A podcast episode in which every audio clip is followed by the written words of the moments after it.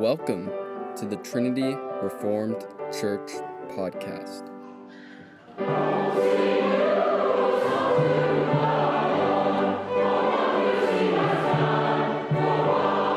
Exhortation by Matt Carpenter on August 28th, Lord's Day service.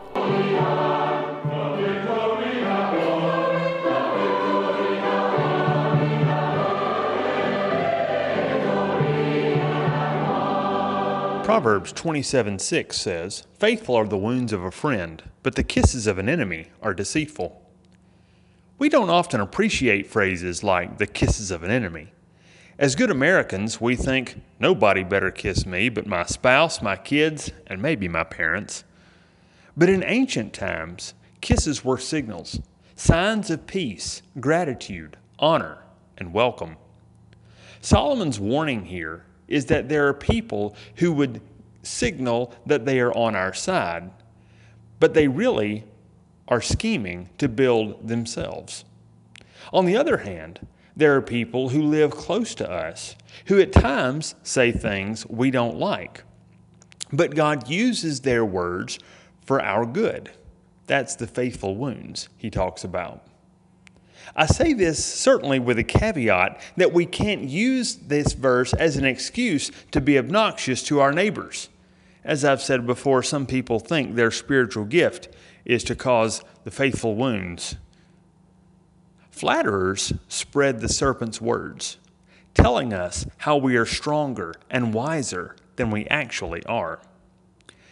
They calcify us, making us both hard, brittle, and less likely to receive correction. In an increasingly connected world, we're tempted to give our loyalty to those who reinforce what we think, rather than to the flesh and blood friends God placed in front of us. Don't give into that temptation. Of all the people God could have physically placed in your life, He put these people sitting around you, beside you, in front and back those are the ones in your life, not online friends and flatterers, some of whom will say or promise anything just to get you to click one more time, to buy another book, or donate to their Patreon account. The exhortation today is not to avoid podcasts, websites, or substacks. By all, mean, you, by all means, use them. But give your greater loyalty to the people God places directly in your life, not flattering personalities.